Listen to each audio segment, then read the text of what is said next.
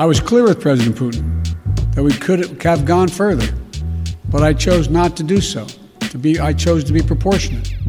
The Biden administration is striking a very different tone from the Trump administration in its relationship with Russia. On Thursday, President Biden announced sweeping new sanctions against Russia over its alleged interference in the 2020 election, cyber attacks, and mounting aggression near the Ukraine border. The administration is also expelling 10 Russian diplomats from the United States. The United States is not looking to kick off a cycle of, ex- of escalation and conflict with Russia. We want a stable, predictable relationship. On Friday, the Russian government responded to President Biden by announcing the expulsion of 10 U.S. diplomats. I'm Tanzina Vega, and the latest on Biden's Russia strategy is where we start today on The Takeaway. For more on this, I spoke Friday morning to Natasha Bertrand, White House correspondent at Politico, who covers national security and foreign policy, and Michael McFaul, former U.S. ambassador to Russia and a professor of political science at Stanford University. Our interview tape before the news broke that Russia would be expelling 10 U.S. diplomats. We'll start with you, Michael, as a former ambassador to Russia. When you heard about Biden's uh, sanctions, your immediate reaction? Uh, I thought it was a great move. I thought it was smart to bundle their actions. So there not only were there sanctions, but there were the expulsions of so-called diplomats, but really uh, Russian intelligence agents. Um, and they also uh, responded to a variety of things, particularly the SolarWinds uh, cyber attack and the election uh, interference from last year. And I thought they were trying to bundle together a response to the past to put a period to it all and now move forward to the future. And that's exactly what the president outlined in his remarks yesterday. Natasha, in terms of some of the details about the economic sanctions, what do we know so far? Yeah, so the most significant economic sanctions that the administration imposed were essentially to stop um, financial firms in the United States from dealing in newly issued Russian debt. So that restriction will go into effect on June 14th um, in order to allow institutions to kind of understand the ban and prepare for it. And you know, it's an effort to exploit Russia's economy right now in a way in order to put pressure on Moscow um, you know, it's it's more of a warning right now than a than a very sharp penalty because it doesn't stop U.S. institutions from dealing in previously issued Russian bonds, and it doesn't apply to foreign banks or investment firms, um, you know, the way that the U.S. extended the reach of, reach of sanctions on Iran. Um, but it is, you know, a, a, significant move when it's paired with all of these other sanctions against Russian, uh, you know, intelligence officers, um, uh, companies that have supported Russia's malign activities, um, people that were involved in the annexation of Crimea. Um, it is a it is a sign to Putin and the Kremlin that the United States is prepared to uh, do things that will, you know, maybe not right at this moment, but that will uh, negatively affect Russia's economy and, and ability to uh, be a player on the international stage and on the in the international markets. Michael, once again, as we know, Russia is building, uh, there's a buildup of Russian troops near Ukraine. Uh, I would imagine that is also playing into Biden's calculus here. Well, the Biden administration is very worried about that buildup. It's the largest buildup of Russian troops on the border there since the war began in 2014. Uh, I want to emphasize that there already is a war uh, ongoing. This would just be an escalatory measure. Um, but it was very striking to me yesterday in the rollout, and especially in the president's remarks, that they did not link any of these measures that they announced to what is going on in Ukraine. Uh, and I think that was very deliberate, that they're trying to say this is in response to past behavior. Uh, behavior, by the way, that took place during the Trump administration. Um, and now we want to move forward in a different way. The, the, the vice president, uh, the, the, president, he was the vice president when I worked with him.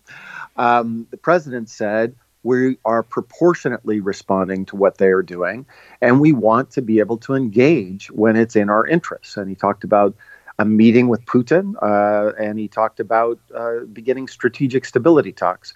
And they also hinted, as Natasha just rightly pointed out, that this gives them the power. There's a new presidential executive order to escalate sanctions if there would be further belligerent actions by Vladimir Putin. We also mentioned the uh, expulsion of 10 Russian diplomats from Washington. And, and Michael, you, you uh, said that they were um, almost Russian intelligence agents, really.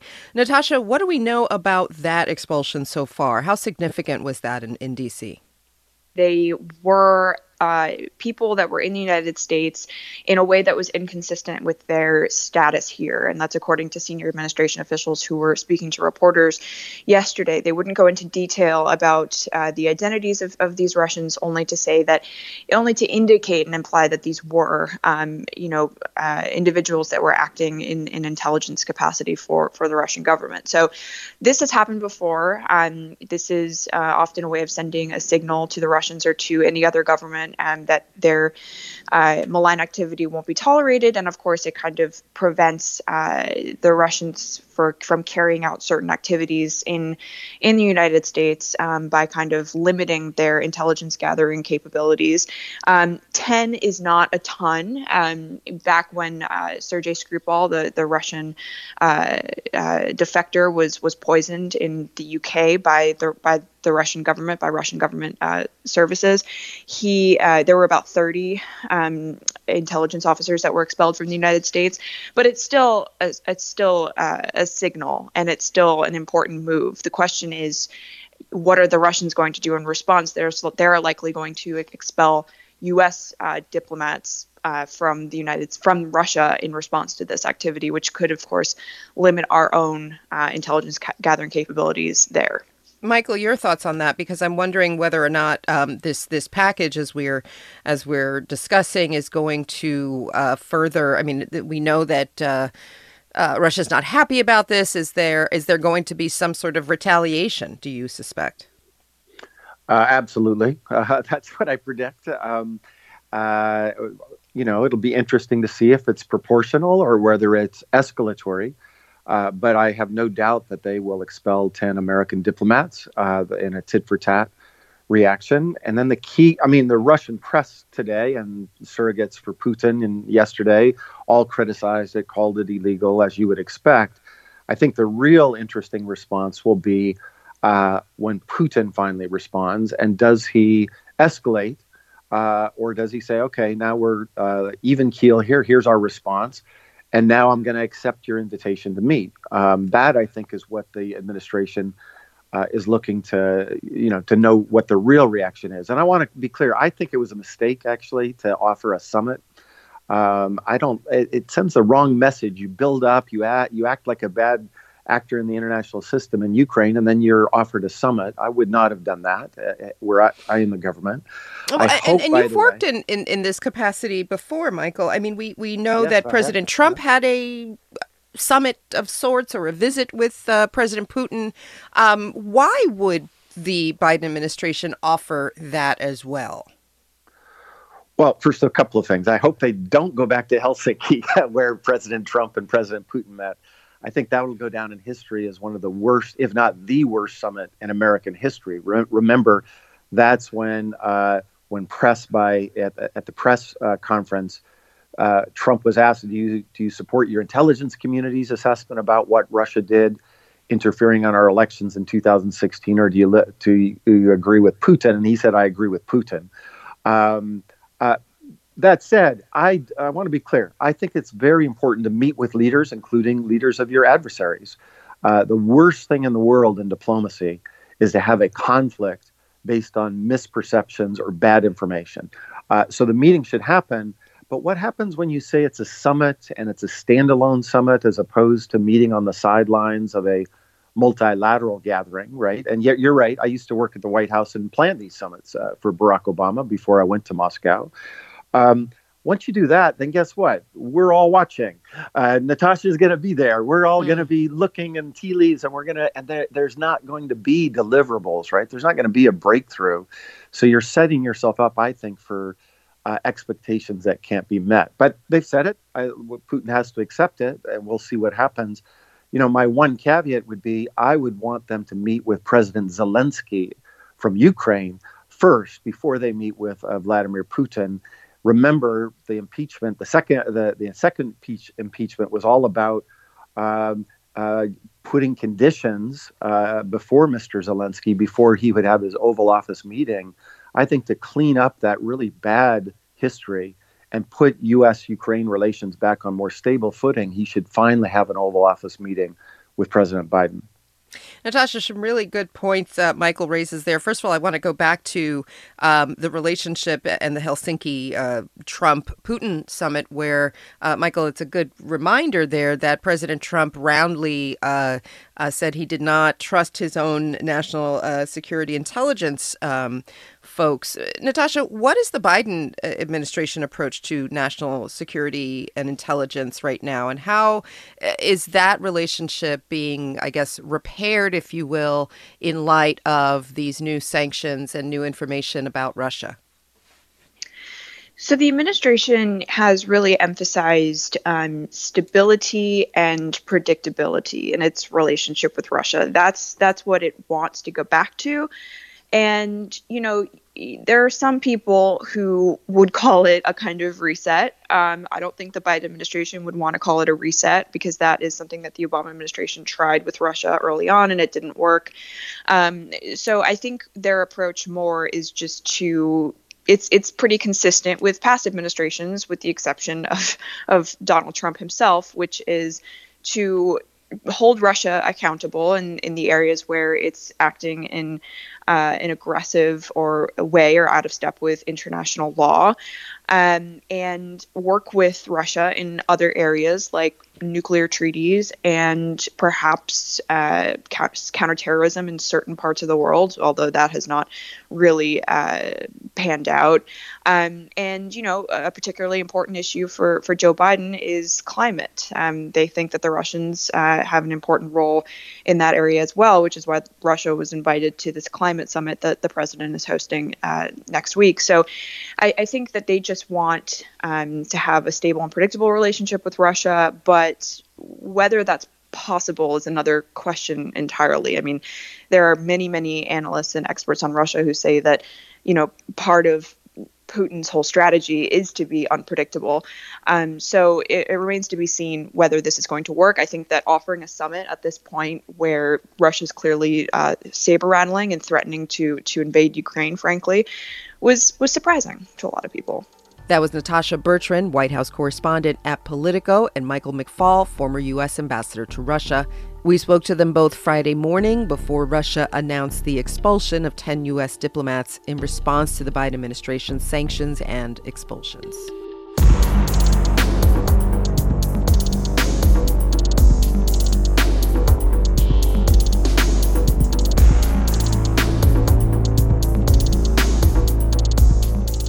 Earlier this week, U.S. Secretary of Defense Lloyd Austin traveled to Israel to meet with Israeli Prime Minister Benjamin Netanyahu and Defense Minister Benny Gantz. The visit was a signal from the Biden administration that Israel remains an important ally for the United States. But Secretary Austin's trip also came at a chaotic moment in Israeli politics. Prime Minister Netanyahu is currently attempting to form a majority coalition in the country's parliament. This after the fourth Israeli election in the past two years once again ended without a clear path forward for any of Israel's leading political parties. Meanwhile, Netanyahu is also currently on trial in a corruption case that could drag on for years. And the U.S. and Israel's conflicting approaches to policy with Iran were underscored in recent days. This week, Israel was reportedly responsible for an attack at a key nuclear site in Iran, and that attack took place as U.S. negotiators are attempting to re enter the Iran nuclear deal. Joining me now is Noga Tarnopolsky, a freelance reporter based in Israel. Noga, always great to have you on. Wonderful to hear you, Tanzina. So, as we mentioned, Secretary Austin's visit to Israel came at the same time as the attack on an, an, Iranian nuclear site that Israel is allegedly believed to be responsible for. How did the timing of that color Austin's visit to Israel? I have to say, I think it kind of overshadowed the visit because Netanyahu was, instead of being able to show off in a way that he was meeting with the new US Secretary of Defense, he was forced to scramble. Uh, his office was to explain why a top Israeli official had leaked the news to the New York Times and thus endangered this entire operation in Iran, which is a massive intelligence operation that clearly had been in the works for more than a year, let's say. And so I would say it overshadowed it. Austin, from the very beginning, appeared to want to make this a working visit. Um, that was my impression. He made no statements that could even appear quotable. He met with the defense minister and spent a lot of time, I think, reinforcing the behind the scenes um, Israeli American military and intelligence ties. And that was more or less it. We know that President Obama and uh, Netanyahu had a, uh, I would say, distant relationship, um, very different from the relationship that President Trump and Netanyahu had. What do you see uh, President Biden's uh, relationship with Netanyahu sort of turning out to be based on uh, what we know so far? I think um, that what we see so far in the first 100 days is President Biden being really very shrewd um, and using the experience that he accrued as Obama's vice president and as the longtime head of the Senate Foreign Relations Committee to basically uh, keep relations with Israel good, but keep Benjamin Netanyahu in a bind in terms of his ability to shake things up. And given the anomalous um, relations that existed between Israel and the United States, both under Obama, where relations were personally terrible, and under Trump, where it was sort of you scratch my back, I'll scratch your back relationship. It's really interesting to observe um, what appears to me right now, you know, Biden, the Biden administration's cleverness. And I have to uh, say, the new Undersecretary of State um, for Israel and Palestine is a man called Hadi Amr, who we've barely heard anything about, but he has the reputation of being very knowledgeable, very shrewd, and very behind the scenes. And I suspect that we're seeing his handling of the matter here. We also know that the Biden administration announced last week that it will reinstate $200 million in aid to Palestinians that was cut by former President Donald Trump. What does that signal about the U.S. approach to Israel and Palestine compared to uh, what it was like under the Trump administration?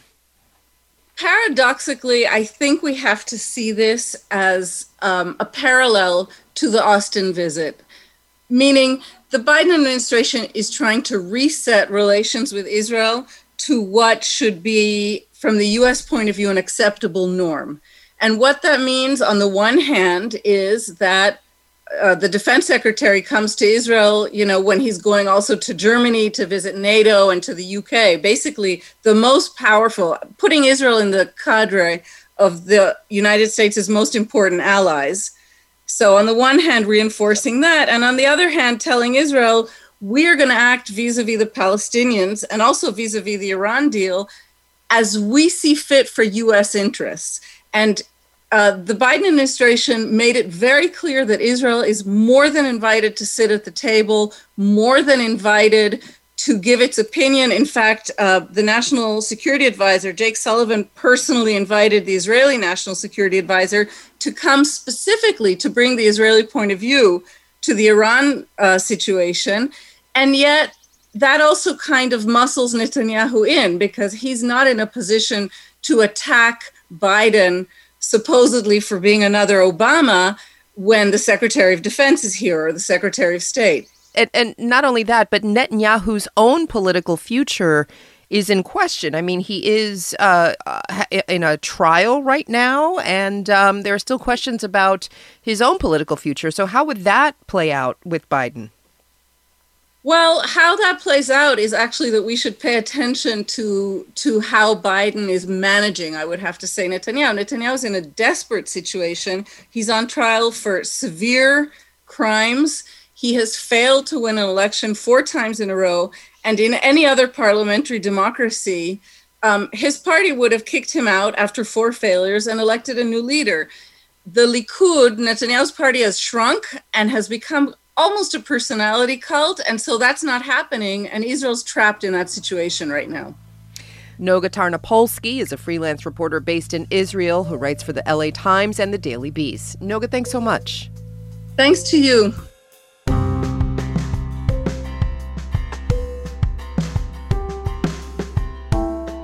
As we continue our look at foreign policy under the Biden administration, we turn now to Asia. This week, Japan's Prime Minister Yoshihide Suga is visiting D.C., making him the first foreign head of state to meet with President Biden.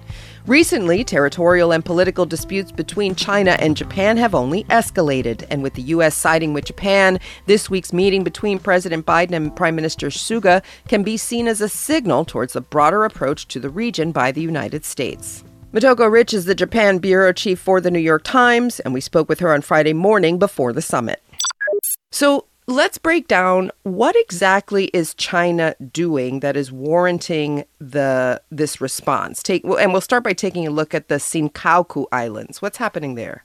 So these islands, I mean, in some ways, it's kind of uh, curious because they're basically a pile of rocks. It's a string of very small uninhabited islands, and there's some value to them in terms of the fishing rights around them but they are more symbolic in a lot of ways than than a matter of reality but they are disputed territory. So japan claims the islands and calls them the senkakus. China also claims them as their own and calls them the diaoyu and they have been fighting over them for a long time. And uh, at the moment uh, the US recognizes Japan's ability to um, administer these islands, such as they are. And so China sends boats into water, territorial waters, or waters that are contiguous with territorial waters as a kind of sort of goosing um, uh, exercise to say we're here and we're, we're, we're, we're kind of nudging around. And Japan doesn't like that. And so Japan has sought numerous times reassurance from the United States as its most important ally that the treaty between the two countries does cover protection of these islands in the event that China should try to invade them.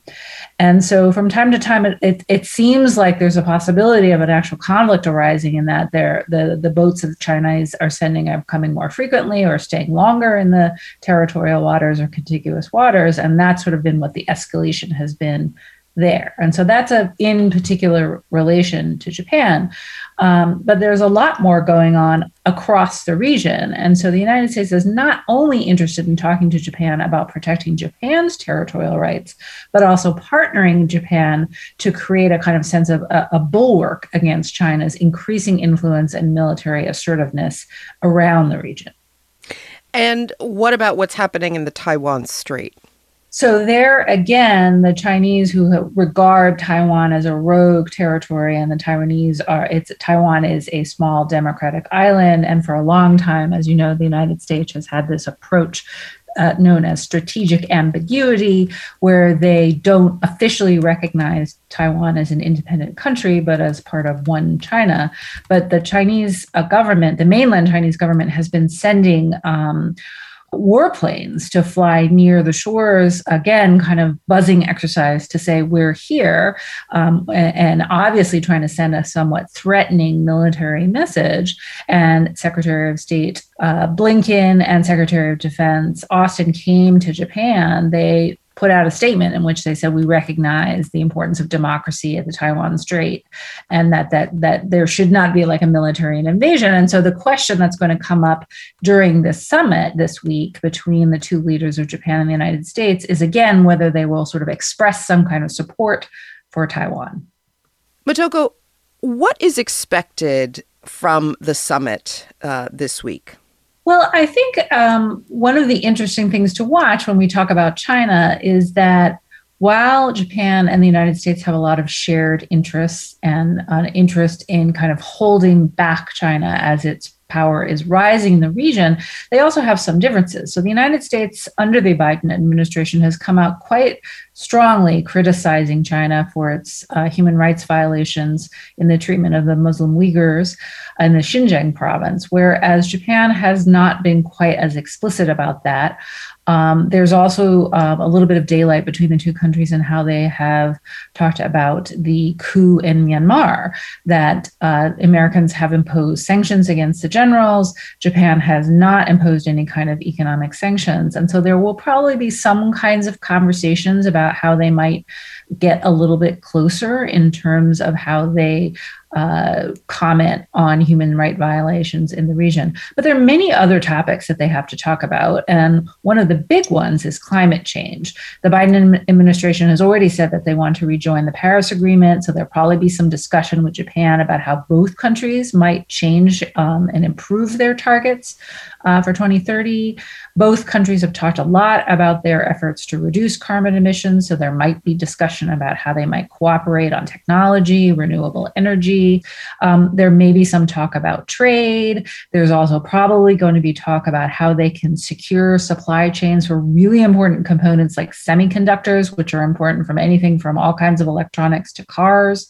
There's a global shortage of semiconductors on at the moment, and it's in the interest of both countries to ensure a, a supply and not be entirely dependent on China for that supply. So they have a lot of issues to talk about. But it's unlikely to be some kind of tension filled summit. I mean, as you pointed out, this is the first foreign leader to visit the Biden White House. And so for Japan, it's considered kind of a diplomatic feather in their cap to be the first, but they're not going to be fighting over anything. This is more a kind of, in some ways, a courtesy visit to reassure each other that they're still on the same page and that the alliance between the two that has endured since the end of World War II remains strong. And, and remind us, is there any repair work to be done here, Motoko, uh, given, uh, if you could remind us what President Trump's relationship with uh, Japan was under his administration? Right. That's a really excellent and interesting question because, in some ways, Japan and the United States grew very close under the Trump administration because of the personal relationship that the former Prime Minister Shinzo Abe worked really hard to develop. That he kind of read the psychology of President Trump and um, showered him with flattery, invited him for two visits to Japan. The second one was official state visit, in which he was the first foreign leader to meet the new emperor. Um, and so they cultivated this very close relationship. There was a period early on where they were talking on the phone three or four times a week about North Korea policy and all kinds of things. So I think there was a little bit of a concern when Biden won the presidential election, whether or not that personal relationship would disappear. Of course, Japan now has its own new uh, leader in Yoshihide Suga, and so he's going to be looking to develop this personal relationship. But I think there's also a little bit of relief that, on the other hand, they're not dealing with a mercurial leader who might change his policy decisions in the moment of a tweet. So, not really dealing with someone who's threatening to impose tariffs at any moment or is out there demanding that they pay more for their own defense. It's much more of a measured, um, collaborative approach. Motoko Rich is the Japan bureau chief for the New York Times. Motoko, thanks so much for joining us. Thanks so much for having me.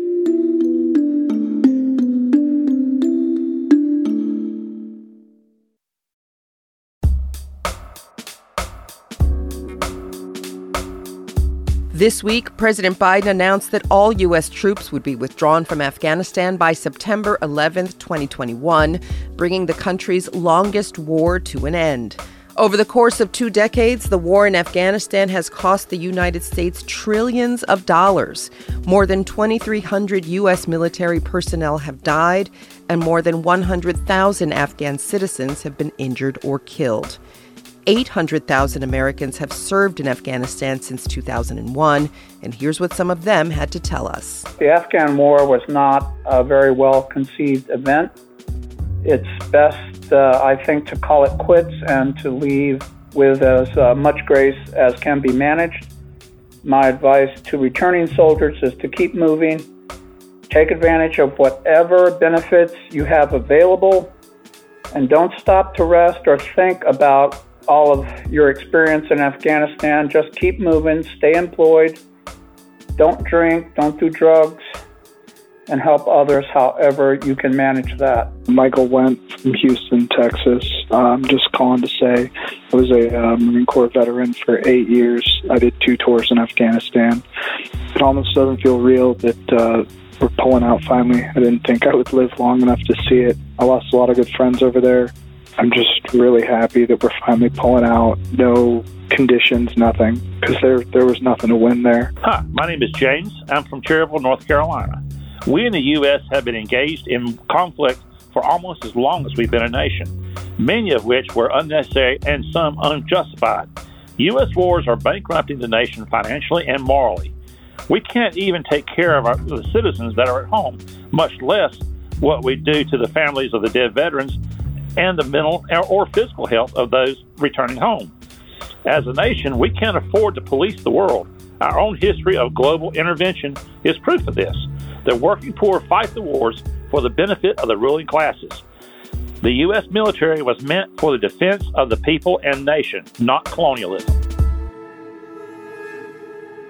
Joining me now is Leo Shane, deputy editor at the Military Times, and Tim Kudo, a Marine veteran of Iraq and Afghanistan. Thanks to you both for joining me. Thank you. thanks for the invite. Tim, you wrote an op ed in the New York Times this week referring to the withdrawal of American troops in Afghanistan by September 11th. And you said, quote, although I have waited for this moment for a decade, it is impossible to feel relief. Tell us why. So I think, like many of the um, veterans of my generation, we joined um, after 9 11 hoping to make a difference there, whether it was uh, to avenge the attacks on New York or whether it was to help the Afghan people who were suffering from the Taliban um, long before we got involved there. And I think of the many people that we sat on dirt floors with over there drinking chai and talking about peace and how we could achieve that in their village um, and the promises that we made to stay and remain and, and help them and now we're leaving and we've broken all of those promises. And that's just not something that i've done but something that thousands and thousands of veterans um, did over the past 20 years there.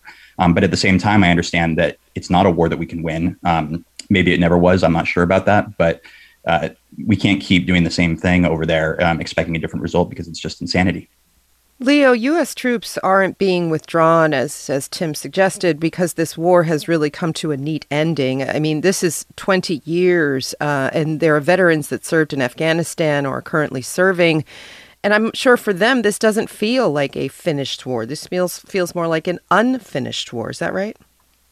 Yeah, a lot of a lot of conflicted opinions about about this withdrawal. A lot of the veterans who I've spoken with sort of felt like this was the inevitable end that there wasn't going to be some sort of clean mission accomplished sort uh, finale to this that it was going to be a, a separation under uh, under questionable circumstances. So a lot of a lot of veterans right now are struggling with that. What does it mean? What does it mean to to not have this war anymore and to not have some of those promises fulfilled um, but also the feeling of, of fatigue. You know, a lot of a lot of veterans I talk to feel like this war was forgotten ten years ago by the American public. So, if folks aren't uh, you know, folks aren't paying attention, why are why are troops over there, and why are they still why are they still fighting? Why are they still risking their lives? Tim, I want to dig into that point because I think that uh, I think uh, Leo, you're right. I mean, a lot of Americans, you know, we don't hear about the war in Afghanistan. We don't see it on television. We don't hear daily updates about what's happening there. We don't hear about the fatalities, uh, whether they be Americans or Afghans. And so, as someone who has served um, and is a veteran, what does that do to the psychology of veterans? And obviously, you can't speak for all people, but just in terms of what, what Leo's really pointing out there, this idea that this has been a forgotten war as well, not just the longest war. So I got back from Afghanistan in, I believe it was 2011. And a few weeks after I returned, um, President Obama announced that they'd killed Osama bin Laden. And so, for me, having just come back from a war that was very fresh in my mind, to see people celebrating, um, you know, the, his death in front of the White House, in front of Ground Zero, while I was attending a memorial for the um, Marines who died in my unit, and seeing their families and interacting with them, and seeing the grief that they'd left behind, um, there was just an absolute disconnect in that moment for me um, between the war that I had experienced and the war that Americans had, as, as Americans had experienced and it continued after that. I mean, I think we a lot of us thought that it would be over then at some point, and ten more years passed. And you know, for me during that time, the specific valley that I was located in um, fell to the Taliban, and they destroyed the, the U.S. military and the Afghan military had to go in and bomb the buildings that the government had been located in to destroy the Taliban and try and retake that area. So everything that we had fought for, that men had died for, um, was completely for nothing. And I think that it's been very, very difficult for veterans to have experienced that on their own. Tim, that's a powerful statement that it was for nothing. I mean, it's absolutely true. I th- think you know we we lost to the Taliban there, and we have known that that was coming for quite a while, and yet we continue to send people there to die um, for that. And I, I, like to believe that maybe at some point, way back when, before Iraq happened, that you know it was possible for us to have achieved victory there. Um, but you can't change the past, so you just have to live with it. Leo, in terms of the the folks that you speak to for Military Times, is that a sentiment that a lot of them feel what Tim is sharing right now? It's it's definitely one of the conflicts, and you know there there wasn't a there wasn't a pretty ending here. There wasn't a clear uh, finale, and and that's what folks are struggling with now as as we're all looking at this news. And and beyond the the clear ending, is it also a question of what you know that they that they didn't sort of win or accomplish what they were there to do? Yeah, it is. It is that idea of what was the point? Why did we lose folks if we're walking away and so many conditions haven't changed? And you know what just just what was achieved there um, as tim said after the death of osama bin laden and and the president um, referenced that in his speech yesterday what what was the point of staying what was the point of the additional money that was spent what was the point of the additional sacrifice and that's something that that not just these veterans but the country is going to be reckoning with for a long time Leo, one of the things that's been so difficult uh, to observe about this war uh, that's been going on for two decades is the number of times that U.S. troops have been deployed. Uh, according to the Washington Post, nearly 30,000 U.S. troops were deployed to Afghanistan at least five times. There has to be some fallout from that, whether it's psychological, economic. Five five deployments just seems um, intense. Well, this this has been something that the military has been dealing with for the last decade, not just with Iraq, but not just with Afghanistan, with with Iraq as well, trying to figure out how do they balance, um, you know, how do they how do they make up for that time lost? You know, some of that is just time to recuperate, time to reset, but a lot of that is you know, is, is missed uh, missed births, missed funerals, missed time with family, um, time that has taken a, a, psychological toll on top of just the physical toll that that it takes. And we saw that uh, you know during these two wars, increased use of of the National Guard and the reserves, uh, deploying in a way that they've never uh, never had in the past. So that's folks who didn't receive the same active duty training and uh, and are now tasked with things like coronavirus relief uh, efforts and and security on Capitol Hill. So, so there really there really has been um, a lot of focus on this over the last ten years, and frankly, I can't say a perfect balance of of how to how to reset these folks, how to recalibrate things, and and how to how to let the force completely heal before uh, you know another major conflict develops. I would just want to add one thing to I think sure. what I was saying, and that's that you know the 30,000 troops that have kind of gone over there five times or more in it's a it's a catastrophic thing. And i think any of us who've experienced that understand that difficulty um, and obviously the va system has been overwhelmed because of it. Um, but it also absolutely pales in comparison uh, to what the afghan people have had to endure on a day-to-day basis without any possibility of redeployment um, or any reprieve from the the war that's been affecting their country um, so in some ways, we should also put that into the conversation as well. I think um, to your question about you know what's it like to come back and just have this have this tremendous disconnect. Tim, what's it like to return from war to adjust to civilian life? Um, I think you know who I was before and who I was after I experienced the war is completely different. Um, and yet, many of my friends um, were unable to see that because so many of my mannerisms and you know my physical appearance and everything else was exactly the same. And you know they tried to understand and empathize with it but there's just no way to kind of explain what war is to people. And so inevitably there's just this tremendous um, space that exists between you and the people in your life. And everyone who comes after knows one person and everyone who knew you before kind of knows another person. And there's no way to bridge that within your friends and family I want to hit uh, two of the points that you made there, Tim. First of all, um, the the return um, is not easy, and I can't imagine, especially in a to a country that hasn't uh, gotten daily updates and has almost forgotten that we've been in this war for as long as we have. But you made a point about the Afghan people, and I want to play a call uh, from someone we asked our listeners to call in and, and tell us what their thoughts were about this. I want to play a call and get your reaction to that, Tim. I'm very concerned that announcing the withdrawal of troops in advance makes the last soldiers to leave targets for hostiles in their area. Also, I'm concerned that if we don't leave the leadership in that region with adequate power, then a power vacuum will create a situation where we have to rush in again within the next decade. Your thoughts, Tim? So I understand those concerns and I, I empathize with them, but the reality on the ground is borne out. You know, after 20 years, we couldn't um, install a stable and capable government. And although we're indebted to Afghanistan because of what we've done there over that time, um, I think there's a general difficulty that Americans have with seeing trouble abroad, whether it's Uyghurs in China, whether it's how North Korea treats its people, wanting to do something and knowing that that's the right thing to do but sometimes the right thing to do is also impossible. And i don't think we're capable of really reconciling those two notions in our mind. Leo after u.s troops are withdrawn will the u.s be providing any financial support or other type of support to the afghan people uh, government and or military yeah, so we heard from Pentagon officials yesterday that the uh, the U.S. taxpayers will still be helping with a lot of uh, a lot of issues regarding Afghan security, financially at least, uh, paying for some of the Air Force, paying for some of the personnel there. But but uh, the president said the next couple of months are really going to determine what what the long term commitment is and what that means. He said that there will be a diplomatic presence there uh, in Afghanistan, but was sort of vague on what the actual military presence might be. Will it be just a traditional, uh, you know, military cadre that's that's surrounding the the uh, embassy there?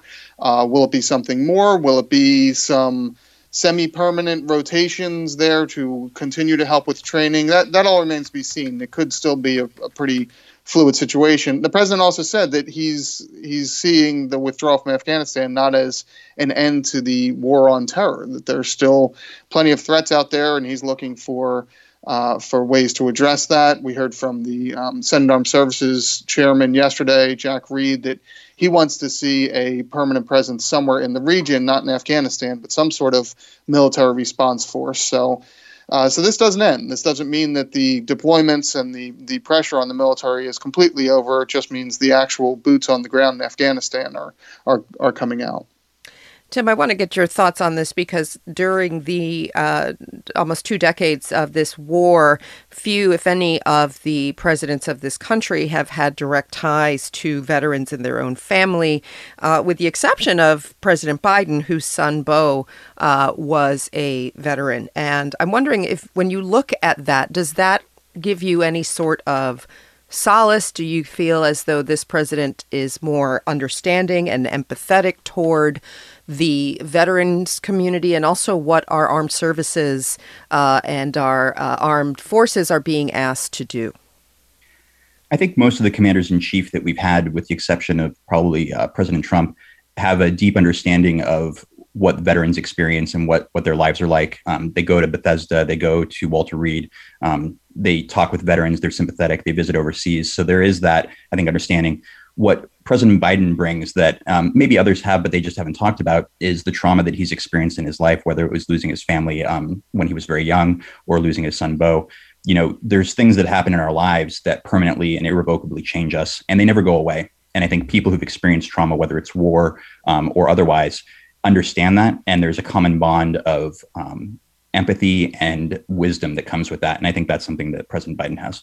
We're talking about reentry really um, to civilian life, and I'm wondering what the services are that are available to veterans when they come home. You, you, sort of mentioned Walter Reed and, and the VA, but is the VA where it needs to be, and do uh, returning uh, members of the armed forces have the support that they need, particularly those who may need mental health services um, after all of the things that we just talked about?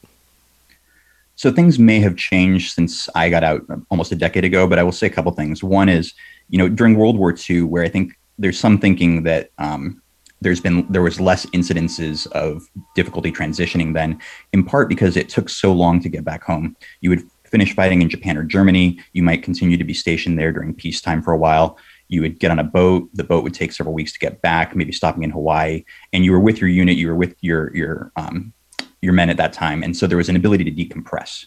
When i finished the war in afghanistan we were on a flight a few days later got home um, released to our families within you know that day and then within about a month or two i was out of the out of the military with an honorable discharge and so there was a brief class that you were supposed to take about you know how to get a job and how to do your resume but almost nothing that i can recall about mental health or the difficulties of transitioning or what the experience of combat that you just been through is like. And then when you get out into the real world again uh, there's nothing once you're discharged. You know you, you have the opportunity to take part in services at the va whether it's mental health or otherwise. And there's veteran support organizations that are out there that are trying to help people. Um, but there's no actual coherent program at least when i was in to help you go from a battlefield back into you know the city streets in any coherent fashion. And so obviously a lot of people fall through the cracks because of that. Some are able to find uh, the services that they need. Not all of them are. But I, I think that in addition to that we've medicalized the experience of combat so much and there is actual psychological issues with you know ptsd and obviously um, many other experiences that people have. But there is also something just essential about the nature of war and of combat that is kind of fundamentally human that isn't necessarily treated by psychology. I don't know necessarily how to treat it. Uh, it's something I've negotiated and thought through and tried to work through over the past decade. Um, but I think most people who've been at war understand that aspect of it, even if they don't see the need for psychological or medical services. What do you mean by that? I want to understand what you're saying there a little bit more. Do you mean that uh, there's a, a societal gap that um, that people just don't understand what war really means and, and empathize with it. I think partly what um, what happened with this war in particular was you had the events of, of September 11th. They were very traumatic. They were visual. They, you know, they were. It was it was huge, and so the the immediate response to that, I think people understood in some ways. But then you have decade, two decades later, people just really you know, in some areas moving on, in some areas not just not remembering um, that this is happening. So is that what you mean in terms of there needing to be more, just like a sense of of what we are doing as a country and and what wars we're involved in? I think it, you're you're hitting on something. So when 9/11 happened, everyone was immediately in a kind of very global way, and certainly American way, um, traumatized and recognized in that moment that we lived in an unsafe world where anything could happen and there was no sense of fairness to how things went. And many people, particularly probably in New York or who were directly affected by the attacks, that carried through the rest of their lives and continues to carry carry through that. Many people, though, faced with that kind of um, chaos, I think turned away from it and they wanted nothing to do with it because how can you really go about your lives and you know go to work at Starbucks and do your kind of normal routine when you live in a world so fundamentally unsafe. But when you go to war and you know the best soldier in your platoon steps on an IED and there's no sense of that. There's no way to justify why the best person in your platoon gets killed um, other than just luck and chaos and chance. And so it forces you to challenge a lot of your very core beliefs, whether that's um, religious beliefs, moral beliefs, um, beliefs about what humans are capable of you know it, it, forces you to see the world in an entirely different way that it's impossible to come back from because once you've seen it it's just always with you. And i think that's one of the things that most civilians who have never experienced that in their lives or have shied away from it for good reasons because it is a horror. Um, it makes it very difficult to connect with them and to have them share a worldview because in their minds you know things are working pretty fine. You know they work hard they are rewarded for it. They have families. Life goes on just as they were kind of promised when they were young. And for many veterans, they just don't see it that way anymore. I want to ask you one more question about uh, where we are today in this country. Um, we have we are emerging slowly from a global pandemic. We're already uh, seeing um, mass shootings happening across the country, just right on time as the moment we start opening up again. Uh, domestic terrorism is on the rise in the United States, and uh, we suffered an insurrection at the Capitol uh, back in January. And one of the things that is emerging from what we know is that some of the people who are involved in who were involved in the Capitol insurrection had either law enforcement or military ties in the past. And I'm wondering, Tim, and I guess what I'm trying to ask here is like, do you see the sort of, as you mentioned earlier, some veterans come home and sort of fall through the cracks? Is one of those cracks this sort of radicalized thinking um, you know that that that leads folks to want to become involved in some of these conspiracies or wanting to throw over the government or you know because we are seeing a certain percentage of of these groups that do you know comprise of like either former law enforcement or former military folks. So is that a danger of not having an adequate system for veterans to come home to to people uh, who have served uh, abroad to feel like they have a home that that uh, that they can come to and that um, that will take care of them, or is this is this, are these people who are just feeling really disaffected, or is it totally something else that we can't define right now? So it's definitely multifaceted, but one thing to start with is that a lot of extremists end up in the military to start with for a whole variety of reasons, whether that's something that they're looking to attain skills through to return to extremist organizations and, and spread those skills, or whether they are disenfranchised and seeking meaning in their lives and they find that first in the military and then they return and maybe find it in um, those extremist groups. But I think more broadly than that, because that's still probably a minority of uh, soldiers, services, um, soldiers, sailors, uh, airmen, and Marines.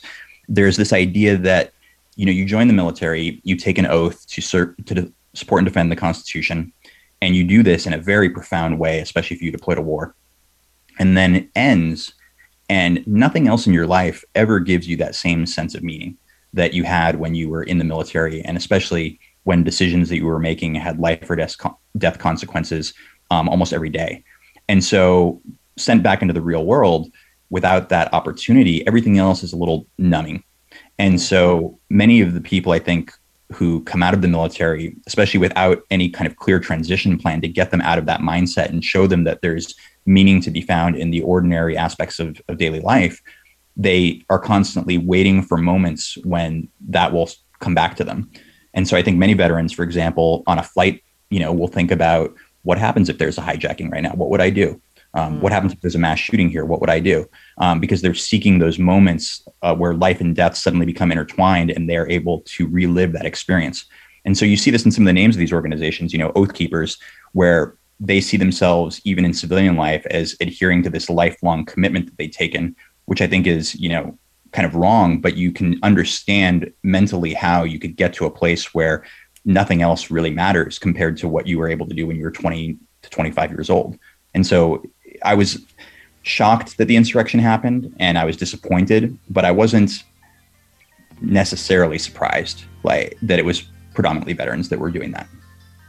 Tim Kudo is a Marine veteran of Iraq and Afghanistan, and Leo Shane is the deputy editor at the Military Times. Tim and Leo, thank you so much. Thank you. Thank you.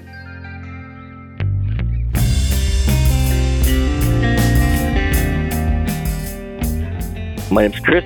I'm calling from South San Francisco. I think it's about time. I'm all for it. You know, you would think by now there would be some sort of real concrete close to this one way or another, but it's still an open sore. There's been so much, you know, American death there. So much money has been poured into Afghanistan over the years. So I think we should bring our troops home and provide assistance from afar let Afghanistan take care of their own business. I'm very concerned that announcing the withdrawal of troops in advance makes the last soldiers to leave targets for hostiles in their area. Also, I'm concerned that if we don't leave the leadership in that region with adequate power, then a power vacuum will create a situation where we have to rush in again within the next decade. When I stepped onto a plane to Afghanistan just over 10 years ago, leaving a pregnant wife behind, I was confident we could end the terrorist threat in Afghanistan, win the war, and soon bring peace there. When I stepped back on American soil on the 4th of July 2011, I felt like we'd made a difference.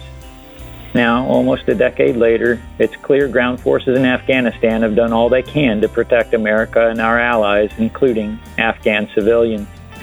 Thank you, President Biden, for respecting the sacrifice of U.S. and coalition troops by drawing this long and costly war to a close. I hope our nation will grant asylum to the countless Afghans who helped us over the last 20 years, without whom we could not leave with our heads nearly so high. For those who risked their lives to support us, it's the least we can do. Hi, Ken from Ormond Beach. Uh, I'm a veteran of the United States Navy for six years during the 90s. I don't believe that we should be in Afghanistan. I don't believe any armies or forces should be in Afghanistan. it's been a hot mess for quite a while, and uh, I think everybody should pull out of there and let them handle it on their own. All right, folks, that's all we have for you today, and it feels so great to be back in the host chair. I appreciate you tuning in every day.